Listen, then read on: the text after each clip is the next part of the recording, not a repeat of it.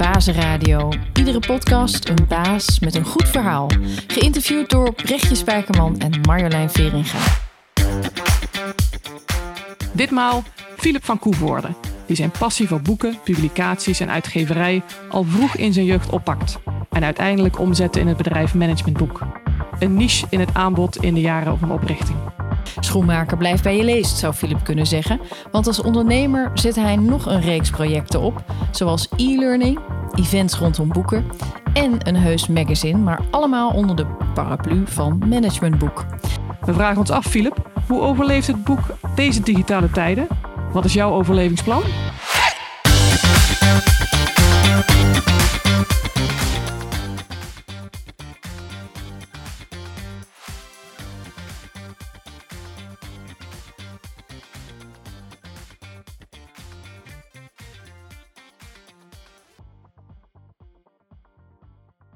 Mijn naam is Philip van Koevoorde en ik ben uh, nu dit jaar in een heel uh, apart jaar, 25 jaar bezig met managementboek. Uh, wij zijn begonnen als een bedrijfje met z'n tweeën, Kees Visser en, en ik. Als een ehm, verzendboekhandel.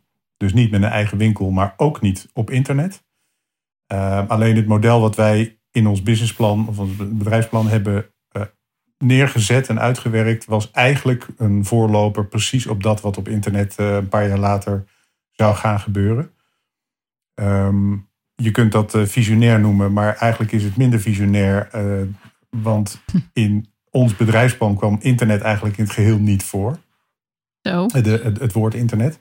Alleen toen wij bezig waren, en wij, ik noem dat eigenlijk altijd twee jaar droog oefenen. Ja. Um, toen wij bezig waren en internet uiteindelijk uh, in die twee jaar behoorlijk begon los te komen in Nederland, um, merkten wij wel toen het eenmaal uh, bol.com bijvoorbeeld begon en andere bedrijven uh, op internet hun eerste stappen zetten, begrepen wij van hé, hey, dat is eigenlijk precies wat wij nodig hebben. Mm -hmm. Wij hadden een blad wat we nog steeds hebben. Dat publiceerden we vijf à zes keer per jaar. En dan kregen wij naar aanleiding van zo'n blad orders binnen en uh, vervolgens gingen we die uitleveren. En met internet uh, hadden we ineens 24 uur per dag, zeven dagen in de week een winkel open. En um, ja, toen ging het eigenlijk heel hard. Hm. En um, inmiddels, uh, nou ik denk dat wij in 19, wat zal het zijn, 1998, 1995 begonnen. 1998 zijn we verhuisd en hebben we ons eerste personeelslid aangenomen. En um, ja, inmiddels zitten we op zo'n 40 mensen. Mhm. Um, en hebben we een eigen magazijn, dat hebben we altijd gehad. Hebben we een eigen redactie. Uh, om, voor alle publicaties die wij doen, zowel online als uh, op, uh, in bladvorm. Um, uiteraard de eigen klantenservice. We zijn helemaal een eigen IT-afdeling, eigen vormgever, eigen studio. Dus wij zijn volledig zelfvoorzienend. En mag En, ik even, als, eh, als ik even mag inbreken, want dat, dat gaat gelijk door. Waarom ben je het eigenlijk begonnen? Ja, helemaal- de diepte in, zeg. Ja, nou, ik was er heel nieuwsgierig naar. Want je, je gaat eventjes zo van... eh, goh, we hadden eerst een blad en toen een winkel en toen eh Ja, groot, groot dat is en een goede groot. vraag. Maar je bent er ook dus redelijk logisch. Kijk, ehm, ehm, ik kom uit een ehm, eh, familie, of tenminste, mijn vader was uitgever Mhm. En ehm, antiquaar. Eh, dat wil zeggen oude boeken. Dus ik ben helemaal omringd door boeken opgegroeid. Ja. Ehm, en ik heb eigenlijk altijd een enorme eh, interesse gehad in uitgeven. En ik wilde ook eh, de uitgeverij in. Dus ik, ik heb nog tijdens het, bedrijf, het schrijven van ons bedrijfsplan heb ik nog geprobeerd om in, ehm, in het, trainee-programma te komen van Wolters Kluwer. Oh ja. Niet gelukt? Niet gelukt, Oh, nee. ja. Ik werd daar niet eager genoeg bevonden. Ik zal het nooit vergeten. Oh, Niet ja, eager Een hele genoeg. goede assessment. Ja. En ehm, ik ben er achteraf ontzettend blij mee dat ik niet eager genoeg was. Eh, dus toen hebben we het zelf maar gedaan. Ehm, Kees en ik zijn eh, eigenlijk ons, eh, bijna onze hele studietijd betrokken geweest bij het uitgeven, het maken, produceren en het helemaal eh, ook volschrijven. Niet met z'n tweeën, maar wel met een heel groot team. Mhm. Van ons faculteitsblad, bedrijfskundige berichten.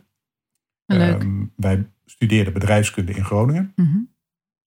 En dus via allerlei kanaaltjes zijn wij, zijn wij met dat uitgeven, met boeken, met, met tijdschriften zijn wij bezig geweest. En tijdens onze studie hebben wij een heel aantal ehm, boeken eh, van een uitgeverij Schiedam, Scriptum, hebben wij geredigeerd en opgemaakt.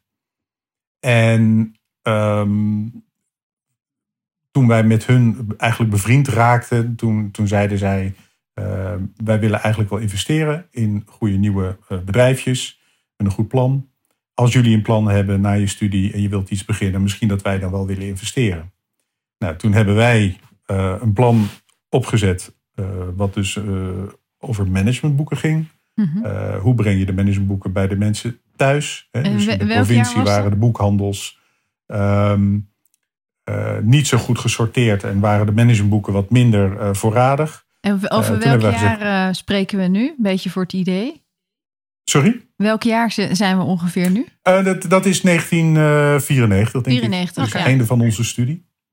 Dus wij, wij hadden het idee om een blad te maken dat aandacht geeft aan managementboeken. En wat wij, waar wij de managementboeken ook direct kunnen verkopen en naar de mensen verzenden. Ja. Dat was eigenlijk in een notendop het. dat is een omissie plan. in de markt de, het managementboekstuk? Ja, eigenlijk wel. Bestond nog niet. Nee. Was dat, kwam dat voort uit een eigen gemis? Of uit uh, een uh, goed, uh, slim zicht, slim zicht, gat in de markt idee? Dus kwam dat voort uit iets wat je zelf graag wilde? Als, ja, ik heb altijd een beetje moeite met een gat in de markt. Um, omdat um, je hebt, uh, kijk, een echt gat in de markt waar je inspringt en waar, waar, waar, wat niemand nog aan gedacht had en wat fantastisch blijkt te werken. Ja, dat was het niet. Het, uiteindelijk is het een, een idee wat, wat in een behoefte blijkt te voorzien. Ja. Een latente behoefte die je kunt aanwakkeren. Mm -hmm. En gaandeweg, zo zie ik het, is succesvol ondernemen. Daarna je kansen zien, maar ook gewoon hard werken om het plan wat je hebt goed uit te voeren. Ja, gat in de markt klinkt dus, als geluk en dat is het niet, wil je Het zeggen. is niet zozeer dat je een gat in de markt hebt, dat je, dat je iets verzint, uh, het, het inricht en dat je vervolgens achterover gaat zitten, want jij had een gat in de markt en nu is dat. Oh, nee, nee, nee. Het is gewoon hard werken, begrijp ik. Nou, zoals Daarna Marjolein, is het gewoon. Ja, zoals Marjolein net zei. Hè? Dus aan de ene kant, zij noemde het een omissie. Hè? Dus was het iets wat je, waarvan je zag, hé, hey, dit is er nog niet. Of iets waar je zelf behoefte aan had, omdat het er nog niet was. Dat bedoel ik eigenlijk meer. Van zag je van, hé, hey, wacht eens eventjes, ik zie dat er behoefte is. Of had je zelf als boekofiel en voortkomende uit, dat, uh, uit die uitgeverijwereld um, zelf de behoefte om zoiets op te zetten, omdat het er nog niet ja. was? Um, nou, ik blijf erbij dat het, dat het dus niet gevoeld, dat ik het niet voelde als een omissie, maar wel als een, volgens mij zit hier wel een kans in. Ja, hè? Dus hier, ja, um, de managementliteratuur, managementboeken was, een, was een, een, een richting of een vakgebied wat in de negentig jaren eigenlijk in opkomst was. Mm -hmm. En wij kwamen natuurlijk uit die bedrijfskundige uh, hoek met, met onze studie. En wij voelden aan, um, de boekhandel in Meppel heeft niet dit soort boeken op de plank staan. Ja. Maar als deze markt gaat groeien, dan zal het zo zijn dat ook de mensen die in Meppel wonen of in uh, weet ik veel waar in, in de provincie, uh, zullen die boeken in huis willen kunnen krijgen. Ja. En dat kun je zien als een, als een vermoeden dat daar een, een, een, een, een latente wens. Uh, geweldig. Maar, leven. Wat je wat grappig was, want wij gingen natuurlijk even door jouw uh, personalia en autobiografie, of ja, autobiografie was het niet, maar biografische gegevens en wat heeft Philip nou gedaan. Toen zeiden we tegen elkaar, hey, het is wel schoenmaker blijft bij je leest bij jou. Want jij bent als ondernemer wel diverse stukken binnen dat, hè, die uitgeverij of het concept managementboek gaan ontwikkelen. En daar heb je waarschijnlijk ook je handen vol aan. Maar het is niet zo dat je in één keer ook dacht van... hé, hey, ik ga nu eens iets anders doen. Of ik, uh, ik ga iets heel nieuws opzetten. Of ik ben hier op een gegeven moment na tien jaar wel klaar... en ik uh, I move on. Um, wat is daar de reden van? Ja, het is wel grappig dat je dat zegt. Want ik zie het ietsje anders. Maar het is, um, het is denk ik, als je het van buitenaf bekijkt... doen wij dingen, hebben wij dingen gedaan die behoorlijk in het verlengde liggen van managementboek. Um, maar wij, ik zie zelf wel neem onder andere de online trainingen bijvoorbeeld, die, uh, ja. waar we nog een lijntje hebben. Maar ook um, onze events of um, uh, een andere tak van sport, juridische boeken of computerboeken die we ook hebben onderzocht, die, die vakgebieden om te gaan uh, exploiteren. Dat zijn allemaal wel uitstapjes geweest um, die niet altijd even succesvol waren. Soms wel voor een tijdje succesvol en dan op een gegeven moment houdt, houdt dat weer op. Je ziet nu, en dat is wel grappig, je ziet nu dat wij mede ook wel door corona weer, uh, de, de terugtrekkende beweging maken, of de beweging maken, zo niet zozeer terugtrekken, maar naar, naar focus. Hmm. Mhm. Echt weer naar managementboek Hm. en alles wat rondom managementboek eh, belangrijk is. Ja. Dus een sterk contact met de auteur. Mhm. Eh, events hebben we bijvoorbeeld eh, besloten om af te stoten, om daar niet meer mee door te gaan. Hey. Ehm, wij, wij kunnen misschien wel kaartjes verkopen aan, aan mensen voor events. Maar zelf organiseren beschouwen wij niet als onze kernactiviteit. Nee. Wij willen eigenlijk in toenemende mate. Nou ja, even Sorry? over Marjolein. Maar Filip en ik kennen elkaar. Ik vind het toch leuk om even iets te vertellen. Want ik ben een enorme managementboek fan. En wat jij net eventjes zo schetst. Hè, een van de sterke punten vind ik. eh, het, het unieke van managementboek. Naast wat je net formuleert. Hè, dat het een hiaat was. En dat jullie dat eigenlijk eh smoel hebben gegeven. Van managementboeken. En daar heel erg goed in zijn om de juiste titels. Om daar een heel mooi blad bij te maken. Maar als auteur ehm, geven jullie de auteurs en hun werk een stem. En eigenlijk ook heel veel erkenning. Want ik weet toen ik het boek met mijn vader heb geschreven. Dat een van de eerste interviews was met jullie. En volgens mij was dat toen al in podcastvorm. Hè? Dan hebben we het over tien jaar geleden. Oh ja, Ja, oké. In ja. de studio, daar was je toen al mee bezig. Er werd een artikel aangekoppeld. eh er werd promotie gemaakt. En eh, toen op jullie website. eh, ja, dat is echt fantastisch. Uitgevers eh, doen over het algemeen heel weinig aan de echte marketing. Maar Managementboek, jullie, ehm, ja, stapten daar eigenlijk op in. Ja, dat maakt dat, dat eh, ik... Kijk, ik stel jou de vraag van... ehm, eh, goh, waarom ben jij daarop gericht geweest en is het altijd managementboek geweest? Ik weet bijvoorbeeld op een gegeven moment kwamen daar de events. En daar had ik eigenlijk ook altijd heel ple- veel plezier aan. Hè? Als jullie een, een middag deden over leiderschap en teams. En eh, Ja. ik, ik, kon daar, ik werd daar uitgenodigd om een workshop te doen. Dat hebben we jaren gedaan. Dus als jij nu even zegt, dat gaan we niet meer doen. Dat is wel heel chockerend hoor, Philip. ja, ja, dat begrijp ik. Nou ja, je bent nog steeds welkom hoor. Maar eh, dan misschien niet meer op een eh, events zijn er event. niet meer. Nee, maar die events die ken ik ook wel eens. Daar ben Ja. ik ook nog wel eens eh, zelf geweest en Mhm. gesproken en gedaan. Dus dat is... eh, Ik denk veel consumenten ook, lezers en eh, liefhebbers. abs- absoluut, Ja. ja. Dus dat is wel... eh, Maar Ja, wat de- je eigenlijk zegt is van... joh, we hebben wel heel veel uitstapjes gemaakt als ondernemer. eh, maar altijd onder de, onder de titel managementboek. En daar proberen wij iedere keer nog dingen uit... wat wie zegt meer of minder succesvol is. Mhm. ehm, om, om zo ons iedere keer te blijven ontwikkelen. Dat is eigenlijk wat je zegt. Maar de, de, de titel managementboek en de core die je daarin doet... Mm. die blijft eigenlijk behouden. En je kijkt iedere keer eh, hoe kunnen we dit groter of anders maken. Of eh, de, de dingen er nog bij verzinnen die daarbij zouden kunnen horen. Begrijp ik dat goed? Of zie je dat Ja, dat begrijp je goed. In, in, in- heel, in het kort gezegd zou je kunnen zeggen... ehm, eh, we, ik vermoed dat wij ons steeds meer ehm, ontwikkelen tot een platform... waarop verkopen plaatsvinden in eerste instantie boeken. Mhm. Maar dat zouden ook andere producten kunnen zijn. Eh dus een beetje de platformgedachte. Nou, ik weet niet of wij, of wij een, een, eh, een, een, een Booking.com-achtig bedrijf zouden kunnen worden. Maar in ieder geval een, een platform waarop je kennis, hè, eh, kennis kunt verkopen. En wij gaan wat meer weg van het zelf maken van producten. Ja. Oké. Dus wij geven ook geen boeken uit. Dat is soms wel een misverstand, omdat wij meer doen met auteurs. Misschien wel wat jij net zegt, eh, Brechtje Ja. eh, dan, de, dan de uitgevers eh, in eerste instantie. Ehm, uitgevers zijn ons zeer dierbaar hoor, daar geen misverstand over. Mhm. Maar wij doen wel veel met en voor auteurs. Nou ja, dat herken ik Ehm, wel. Want die steun maar is, is, dat dan, is Ja. het dan een reden om ook zelf events te gaan maken? Of zelf boeken gaan uitgeven? Of zelf, nou ja, noem het maar op. Eh, dat zien wij steeds minder als een, als een vanzelfsprekendheid. Maar eerder de marketingkracht die wij hebben en het, en het platform wat wij kunnen bieden aan auteurs gebruiken en uitbouwen. eh, om onze positie eh, groter te Ja, maken. mooi. Maar wij, wij, wij horen nu een eindproduct of een conclusie van iets wat jij hebt geconstateerd. Hè? Van wat was het moment dat je dacht, hé, hey, we moeten de koers wijzigen en terug de focus houden op onze core business? Kun je dat aangeven of zat er al Nou, een qua, tijdje qua aan? events is dat, ehm, ehm, is, dat, is dat echt wel dit jaar door, door corona. Hè? Dus we hebben in maart alles moeten cancelen naar het najaar, naar het najaar verzet. Eh, en toen we net de dag voordat we weer wilden gaan draaien met de uitgestelde programma's, kwam er eigenlijk de tweede lockdown. Ja, toen, toen was het voor ons eigenlijk wel een beetje over. Mhm. Ehm, vooral ook omdat het een activiteit is die in de loop van de jaren niet echt flink groeide. Mhm. Dus het was een mooie, rendabele activiteit, daar niks mis mee. Maar het was klein en het groeide niet echt. Dus dan ga je op een gegeven moment afvragen: ja, als we nou nog een half jaar niet kunnen draaien. en het, het blijft een kleine geïsoleerde activiteit, moeten we daar dan mee doorgaan? Nou, Hm. Inmiddels is dat eh, antwoord duidelijk. Hm. Eh, maar online training is ook een goed voorbeeld. Ja. Uiteindelijk, uiteindelijk kom ik er steeds meer achter dat de bedrijven die succesvol zijn, dedicated, vervelend woord, maar toegewijd eh, hun kernactiviteit kunnen uitvoeren. Hm. En dat moeten wij dus ook doen. Ja. Als je kijkt naar een, een bedrijf dat heel goed in online trainingen verkopen is, dat is bijvoorbeeld Good Habits in Eindhoven. Mhm. Uh, maar die zijn daar uh, 24 uur per dag mee bezig.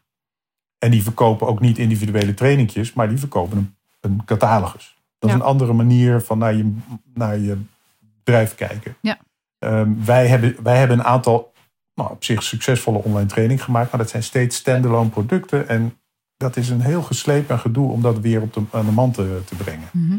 Dus um, Je hebt eigenlijk gezegd, je moet toewijding, echt en- specialisatie eh, en focus, dat, dat is iets wat, wat volgens mij je succesvol maakt. En daar moeten wij dus ook weer Ja. naartoe terug. En hoe kijk jij naar, eh, want eh, je zei natuurlijk in de jaren negentig waren we eigenlijk een van de eerste die die 7 keer 24 eh, eh, winkel opende. Inmiddels, nou, je noemde net ook al bol.com. Eh, Amazon is eh, druk bezig met eh, de Nederlandse markt ook te overwoekeren daarin. Hoe, hoe zie je dat? Hoe, dat soort concurrenten of zie je dat niet als concurrenten? Of Ja, wij, wij, noemen, wij, wij roepen wel eens, Amazon is in hetzelfde jaar begonnen als wij. Nou zijn ze iets groter geworden dan wij. Ehm, en zij zijn ook direct online gegaan. Hè? Dus, dus ehm, het is een onvergelijkbare grootheid. Hè? Het is, het is een, eh, Ja. ik, ik, ja, ik heb respect voor de positie die Amazon heeft. eh, en hoe ze het hebben gedaan. Ehm, persoonlijk kan ik me wel wat, eh, kan ik wel wat twijfelen aan de, aan de ruksigloosheid waarin, waarmee zij opereren. Maar goed, het is een, het is een prachtig bedrijf natuurlijk. Bol.com heb ik- is ook een fantastisch bedrijf. Het zijn grootheden die eigenlijk niet met ons te vergelijken zijn. Mhm. Als je, eh, tenminste niet om, om nou te denken van we gaan ze concur- beconcurreren of zo. Wij moeten het hebben van, uit onze, van onze eigen kracht. Van onze eigen kracht uitgaan. En ehm, wij zijn een, een specialist en een niche-speler. En wij moeten focus houden op, dat, op datgene wat wij doen. En ehm, bijvoorbeeld, wij verkopen ook alle boeken. Hè, kookboeken, kinderboeken eh, enzovoort. Ehm, maar wij roepen dat niet de hele tijd eh, van de daken. Zoals, eh, wij zouden dat kunnen doen om, om Bol te beconcurreren. Maar nee, dat is een, een, een een extra wat je bij ons ook kunt vinden. Wij moeten steeds benadrukken, bij, wij zijn de specialist in managementliteratuur, managementboeken. En dan is er voor ons denk ik een hele goede positie weggelegd. Met name ook omdat wij relatief klein zijn en daardoor een dienstverlening kunnen bieden die een bol.com en een Amazon niet willen, maar ook niet kunnen bieden. Ja. Zoals? Die zijn weer in hele andere dingen goed.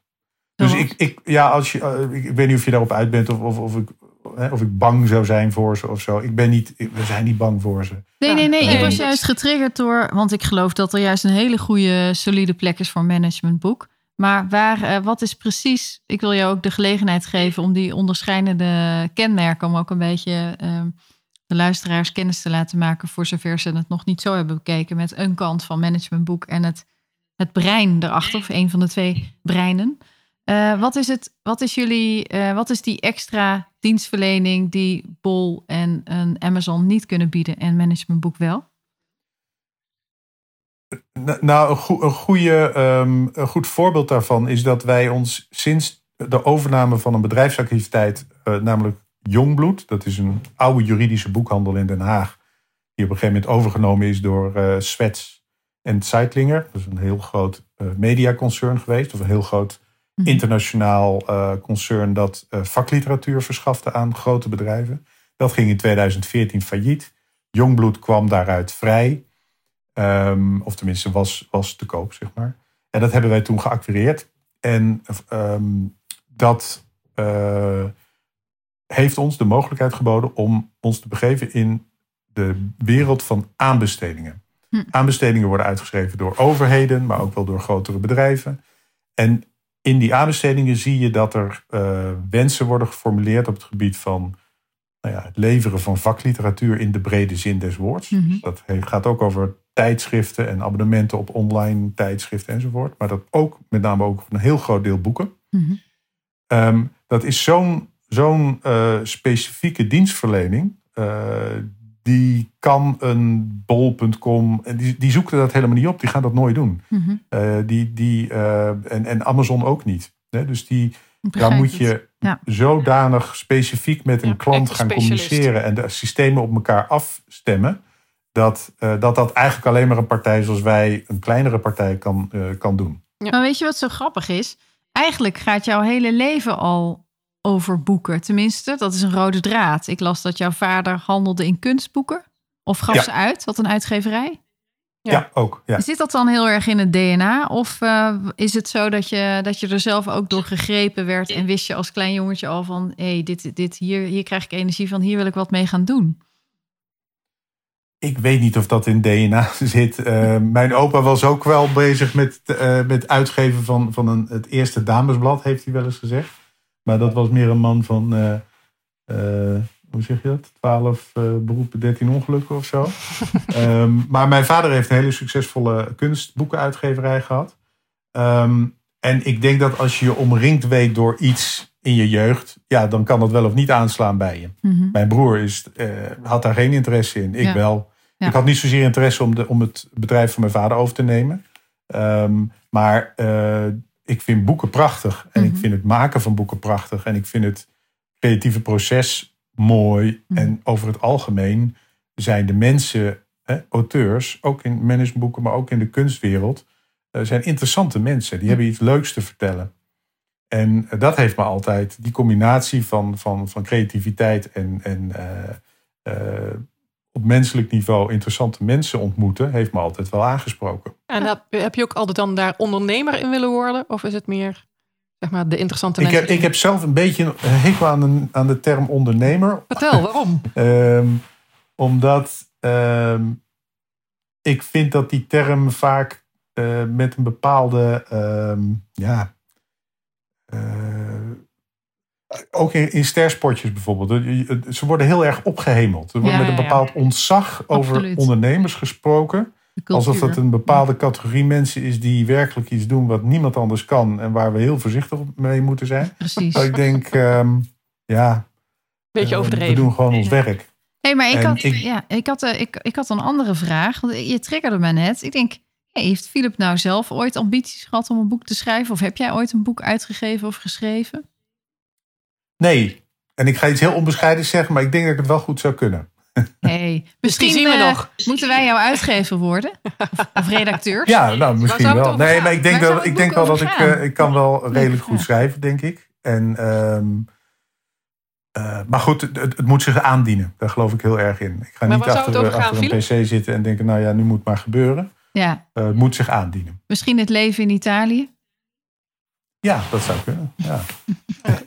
Nee, maar als we dus, eh, we, we, we schrappen even ondernemer als woord uit eh, deze podcast verder, zeg maar.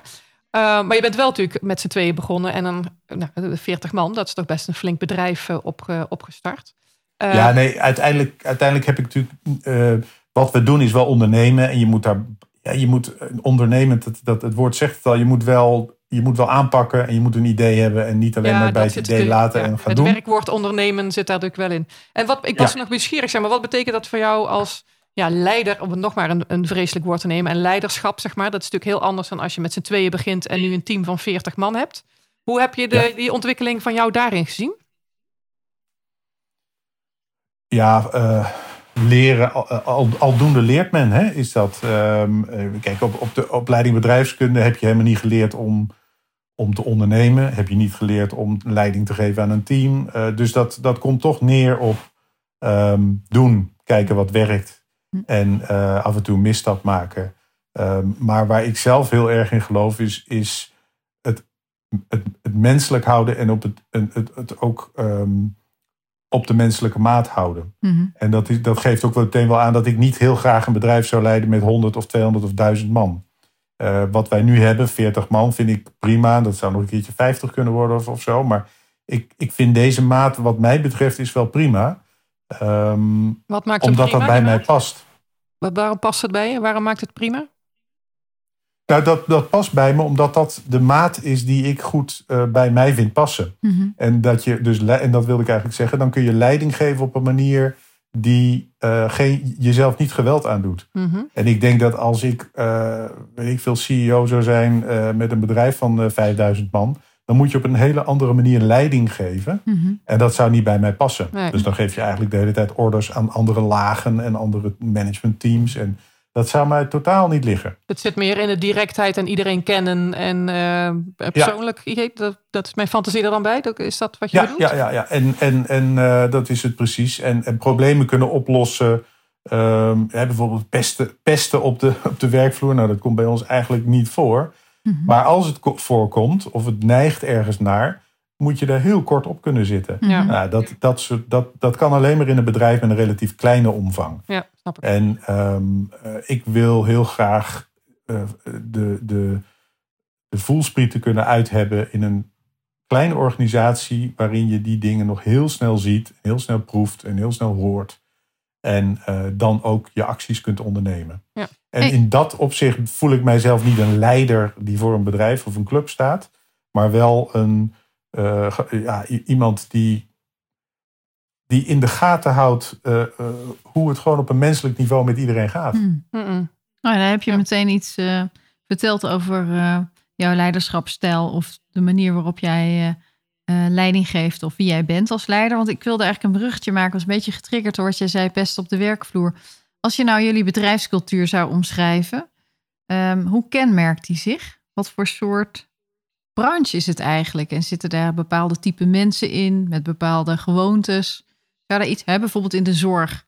Daar zie je heel veel uh, mensen die een uh, bepaalde harmoniecultuur met elkaar hebben. Dus daar is het belangrijk dat je veel met elkaar praat. Als iemand jarig is, dan, dan neem je een taart voor elkaar mee. Dus daar zijn echt specifieke kenmerken. Hoe zit dat bij jullie bedrijfscultuur? En is, is dat iets waar je bijvoorbeeld actief op stuurt? Um, nou, één cultuur is lastig, want we hebben een magazijn en dat is weer een ander slag mensen dan bijvoorbeeld de klantenservice. En dat is weer een ander slag mensen dan uh, misschien de redactie hè, in een bepaald opzicht. Um, ik denk uiteindelijk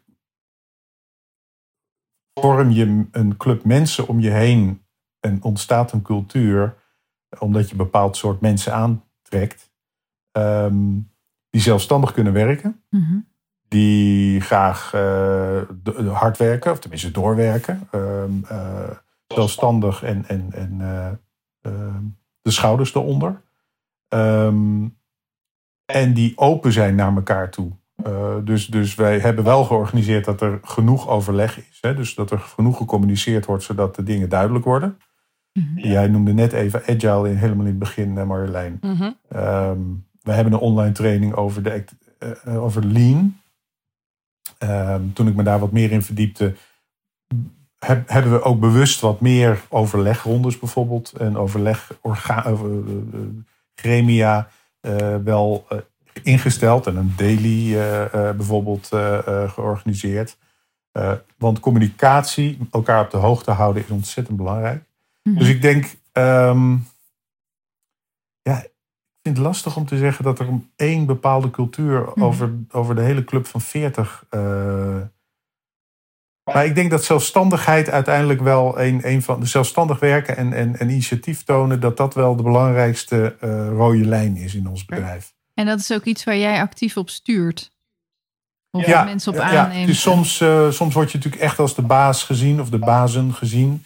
En dan komen mensen nog voor bepaalde dingen. Kan ik dit doen? Kan ik dat doen? Kan ik een korting geven? Wat, wat zal ik hiermee doen? En dan vragen we heel vaak van... ontbreken jou de, de, de, de richtlijnen om deze beslissing zelf te nemen? Ja, nee, dat zeg ik ook wel zo. Kan ik wel. Um, dus heel af en toe speelt dat nog op. Hmm. Maar wij zeggen heel, uh, eigenlijk altijd... neem de beslissing als je, uh, als je denkt dat je misschien niet de goede hebt genomen... of, of daar nog over twijfelt... Uh, vraag achteraf dan, heb ik dit goed gedaan? Maar neem die beslissing zelf. Neem de zelfstandigheid om die Ja. beslissing zelf uh, Ja. um, uh, te nemen. Als je, en, en dat vertrouwen willen we ze ook heel graag geven. Um, ook in het, in het magazijn. Wij houden heel goed in de gaten. Wij kunnen heel goed in de gaten houden waar fouten worden gemaakt, waar pakfouten worden gemaakt, wie welk pakje inpakt. Maar dat is niet om de hele tijd maar te kijken uh, wie maakt een fout. Hm. Maar we willen sturen op fouten die we vervolgens kunnen verbeteren. En dat gaat zonder aanzien des persoons. Ehm, maar we willen wel weten wat, eh, waar we dingen kunnen verbeteren. Dus enerzijds vertrouwen geven om dingen zelf te kunnen verbeteren. En anderzijds controle houden over waar we de processen kunnen verbeteren. Echt ontwikkelgericht eh, bedoel je eigenlijk? Ja. Daarin. Mooi. Ja. Ja, en dat triggerde me ook nog even. Toen we even, jij gaf natuurlijk een, dat was een grote vraag, dus ook een groot antwoord van joh, ik heb me daarin ontwikkeld en soms, soms ging het goed en soms ging het niet zo goed. Ik was er nou benieuwd, zeg maar, heb je ook een periode gehad bij een managementboek waar je echt dacht van nou, dit is echt een lastige periode en hoe ben je daar toen uitgekomen? Nou, ik vond, ja, ehm, niet, niet dat ik moest groeien in een leiderschapsrol of zo, dat niet hoor. Dat is allemaal heel geleidelijk gegaan. Ik Mhm. vond de crisis, vond ik eh, van, van 2000, ja, die was voor ons 2011 eh, op zijn hoogtepunt, zeg maar. Mhm. Eh, dus niet 2008 al, maar bij ons kwam die ietsje later. Ehm, dat vond ik lastig, want dan moet je mensen gaan ontslaan. Een paar mensen moesten ontslaan, de contracten opgezegd worden. En dat vond ik een heftige periode, want dan, dan, eh, dan wordt het best heel persoonlijk en, eh, en negatief voor mensen. Mhm. Ehm, Wat betekende dat voor jou? Ehm, nou, dat was eh, bij tijd en wijle ook gewoon echt emo- emotioneel. Dat, dat, het gaat me wel aan het hart als iemand, als je iemand eh, moet zeggen, eh, er is geen plek hier meer omdat het te slecht gaat. Ja. Ehm, alleen, we, we, we hebben nu wat eindejaarsgesprekken gevoerd weer eh, in de afgelopen weken. En wat, omdat we bijvoorbeeld met events gestopt zijn, wat, wat ook voor twee mensen een eh, consequentie heeft gehad eh, qua baan Mhm. merk je dat een aantal mensen zegt: ja, jullie pakken de, de COVID-crisis, de coronacrisis van dit moment eigenlijk een beetje hetzelfde aan als, als de financiële crisis in 2010, 2011. Eigenlijk snij je heel kort. Hm. Ben je heel, eh, neem je er eh, meteen de goede maatregelen of de harde maatregelen. En dan kunnen we daarna weten we ook dat we weer door kunnen. Ja. En dat wordt heel erg gewaardeerd. Hm. Ehm, dus ehm, Enerzijds, jij vroeg wat heb, ik, wat heb je ervan geleerd? Enerzijds heb ik ervan geleerd dus dat je inderdaad soms, soms even door de zure appel heen moet. En dat je even kort maar krachtig moet zijn eh, om de ver- vervelende maatregelen te nemen. Mhm. Eh, anderzijds kijk ik in de loop van de jaren ook met wat meer zakelijkheid naar dat soort beslissingen. Waar ik in 2011 misschien wat emotioneler kon zijn over zo'n beslissing. eh, vind ik het op dit moment nog steeds vervelend als het een consequentie heeft voor iemands baan. Ja. Maar denk ik ook, ja, maar dit is wel wat het bedrijf nu nodig heeft. En kan ik daar iets ehm, met iets meer afstand ehm, een beslissing over nemen. Ja. Ja. Dus ik denk dat ik dat wel in de loop van de jaren Ja. ook geleerd heb, om, eh, om zakelijk te zijn. Hey, we zijn nu een beetje terug aan het kijken en wat jij eh, geleerd hebt door de jaren heen. eh, wat moeilijke momenten waren. Maar als je nu vooruit kijkt en managementboek over tien jaar, waar sta je dan ergens als het aan jou ligt? Ja, oeh, tien jaar. Ehm,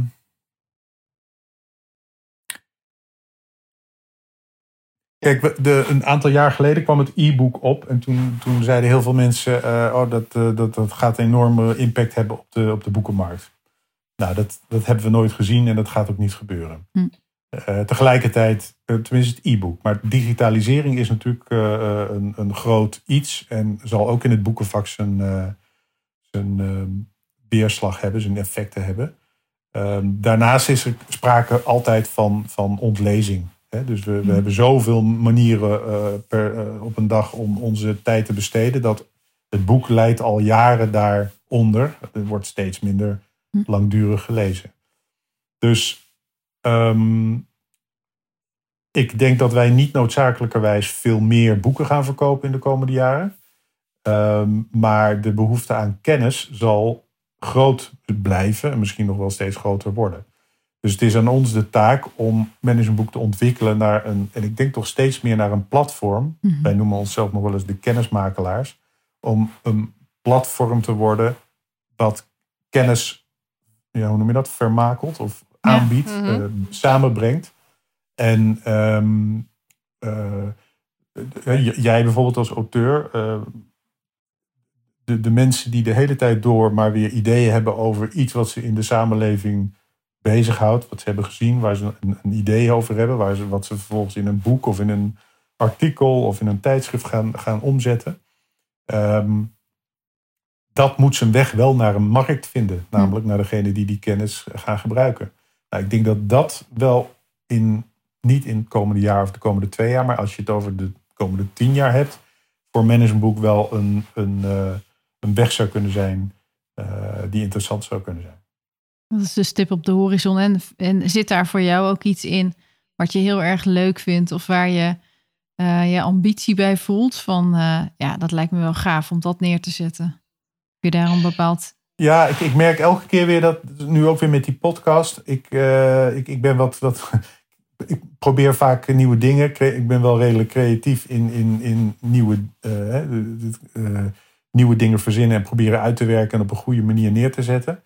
Um, um, ik, ik, ik haal mijn energie uit het vormgeven van een nieuw idee. En het, het, het, het, handen en voeten geven van een nieuw idee. Dat is zo'n podcast, is daar weer een, een voorbeeld van. Maar ik heb dit jaar ook twee boekjes uitgegeven in het kader van ons 25-jarig jubileum. Um, uh, dat soort producties maken en dat soort uh, formats ontwikkelen, dat vind ik heel erg interessant. Mm. Nou, dan kan je je hart nog ophalen als je dit zeg maar, als toekomst ziet. En welke, in welke formats dat allemaal gaat gebeuren. Wat is digitalisering? Hoe gaan mensen leren? Waar halen ze hun informatie vandaan? Ja. Is het een ja. boek, een podcast, een, een e-learning, een, ja, wat er dan ook allemaal al vormen, of nog niet wel nieuwe vormen komen? Ja. Ja, dat, uh, er is voldoende mogelijk. Um, wat, wat, wat, we, wat voorheen wel zo was, en uh, dan, dan praat ik echt over 15 jaar geleden. Toen, toen was de markt nog veel uh, um, uh, tenminste waren de marges groter. Hoeft hij minder te doen om een boek verkocht te krijgen. Dat is tegenwoordig allemaal veel lastiger. Uh, toen konden wij opereren met, nou ja, als het niet werkt, dan, dan is het jammer, maar dan hebben we het toch in ieder geval gedaan. Tegenwoordig moet je steeds meer denken vanuit wat is de, vreselijk woord, maar wat is de business case? Hm. Hoe kunnen we uh, dit, dit rendabel uh, op de markt zetten? Dus met die podcast eigenlijk ook weer. Hè, vroeger zouden we misschien gezegd hebben, nou ja, als het niet werkt of bijna niet beluisterd wordt, dan uh, is dat niet zo'n probleem. Nu moeten we daar echt wel even over denken. Van ja, als, als het niet beluisterd wordt en we stoppen er toch geld in om het te produceren, moet het uiteindelijk weer uit die marge van het boek komen. Hm. En kunnen we ons dat veroorloven. Ja. Dus dat, dat wordt wel steeds zakelijker. En dat was vroeger wat, um, ja, wat vrijer. Kon je je wat, wat, uh, wat meer uh, spielerij veroorloven. Ja, minder freewheelen daarin. Ja. ja.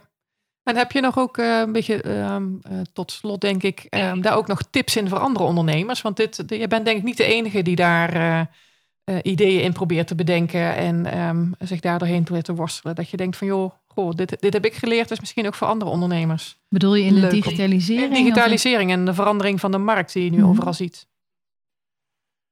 Um, ja, digitalisering is op elk vlak weer, uh, heeft weer een andere uitwerking. Hè. Er zijn natuurlijk markten waar digitalisering, um, waar het heel evident is welke kant het op beweegt en, en wat, je daar, wat je moet doen om, om daar succesvol in te worden. Mm -hmm. In het boekenvak, daar is bijvoorbeeld een, een, een commissie al jaren bezig met het reinventing the boek, heet dat geloof ik. Hè. Mm -hmm. Hoe kunnen we het boek een, uh, een nieuwe toekomst geven en hoe kunnen we de, ja, dat op, op uh, in het kader van digitalisering uh, op een andere manier interessant maken. Hm. Dat is bij boeken razend lastig. Ja. ja. Um, dus bij ons zit het meer in um, de digitalisering van het platform en de dienstverlening, denk ik. Mm -hmm. um, en je richt op kennis, we... hè?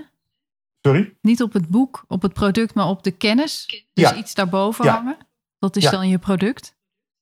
Nou, een, een aardig eh, be- voorbeeld is bijvoorbeeld wat wel een groot eh, project is op dit moment voor ons in de, in de komende vier, vijf maanden, denk ik. Dat heet eh, in de, in de eh, achter de schermen heet dat de digitale intake.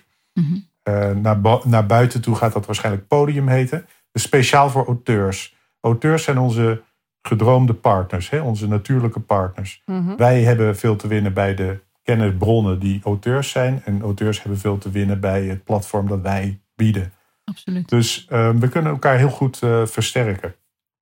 Wat wij heel graag willen is dat auteurs bij ons een bepaalde digitale intake doorlopen. He, dus uh, allerlei biografische gegevens achterlaten, fotootje achterlaten, de, de basale zaken. Maar bijvoorbeeld zou je ook kunnen zeggen, nou ze kunnen aangeven waar ze binnenkort spreken. Kunnen aangeven dat ze bezig zijn met een nieuw boek. En ze kunnen alvast een eerste hoofdstuk publiceren. En daarover in gesprek gaan met eh, lezers. Ja, dat klinkt heel Nou, goed. Sorry? Ja, dat klinkt heel goed. Gaaf. Ja, en, en, en, en wij kunnen dus dat podium bieden voor een auteur. Ehm, nou, dat is denk ik een, een, een, een goede manier waarop wij digitalisering inzetten eh, in, het, in, het, in, het, in het omveld van onze eh, partners. In dit geval de auteur. Dat Ja. kan ook op een gegeven moment een uitgever worden, maar in dit geval de auteur die centraal staat voor ons. Dus je zegt eigenlijk daarin van, ehm, je zegt van, joh, wat is een tip voor ondernemers daarin? Als ik die daaruit zou mogen destilleren, is van, joh, kijk ook gewoon eh, om je heen. Wat is er voor jouw bedrijf nodig om te digitaliseren en wees daar creatief in? Want dit vind ik best een mooie creatieve oplossing Hmm. daarin. Ja, nou, ik, ik realiseer me dat ik nou niet direct een, een oplossing heb aangedragen voor andere ondernemers. Ehm, ik denk dat, dat een van de belangrijkste zaken is, is digitalisering moet geen doel op zich zijn. Nee. En dus het moet natuurlijk passen, en daar, daar, daarom past die digitale intake heel natuurlijk bij ons. Het moet natuurlijk passen in dat wat je aan het doen bent. En eh, als het op een oldschool manier moet, dan moet je dat, dat doen wij ook nog vaak, hè, op een hele oldschool manier gewoon de dingen doen, omdat dat gewaardeerd wordt. Digitalisering moet je alleen inzetten op het moment dat het echt meerwaarde gaat bieden. Eh, het is geen doel op zich. Nee, snap ik. Ik vind, te- het, mooi ik vind het een mooi eind aan een, eh, een mooi gesprek, eh Philip. Ja, zeker. Heb ik altijd als laatste vraag, want ik toch gewoon heel nieuwsgierig ben. Hebben we nou iets niet gevraagd waarvan je denkt, ja, maar daar had ik me helemaal op voorbereid. eh, dat ze nou niet vragen, wat raar eigenlijk. Welke vraag zou dat zijn? Of denk je van, nee, we hebben echt alles gevraagd wat ik dacht dat, dat me zou overkomen in deze podcast. Nee, ik heb daar niet. Ik heb gisteren eh me even eh, ge- afgevraagd wat, wat, zou, wat zou er eh, zo ter sprake kunnen komen. Eh, ik vond het een heel leuk gesprek. Ik, ik, heb, eh, ik, heb, ik, ik kan me goed voorstellen dat dit, dat dit de inhoud van het gesprek was die jullie zochten. Eh, en wat mij betreft is er niks, eh, niks niet besproken wat echt ter tafel moeten We kunnen Nou, natuurlijk nog urenlang doorpraten, maar eh, Zeker, dan zeker. zijn we alle drie tevreden. Dankjewel, Philip. Ja, hartstikke Goed zo. bedankt. Dat mooie gesprek. En veel succes met Management Boek. Jullie ook, dankjewel.